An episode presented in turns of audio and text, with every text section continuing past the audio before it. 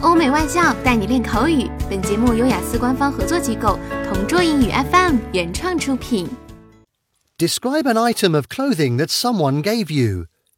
You should say what the clothing was, who gave it to you, when you got it, and explain why this person gave you the clothing. Well, I could say that I am a very fashionable and stylish kind of person. I am fond of collecting different styles of dresses from different fabrics, or even different countries. Today I want to share with you one of my favourite clothing I have received. Actually, it is just a black and white t shirt. It is a shirt with a profound print on its front and back part. On the front part, a famous line from the late Kobe Bryant was imprinted.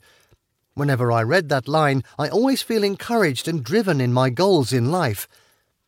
On the back part of this shirt, there is another line from a famous singer who is Justin Bieber. This line is all about loving myself by accepting my flaws or imperfections.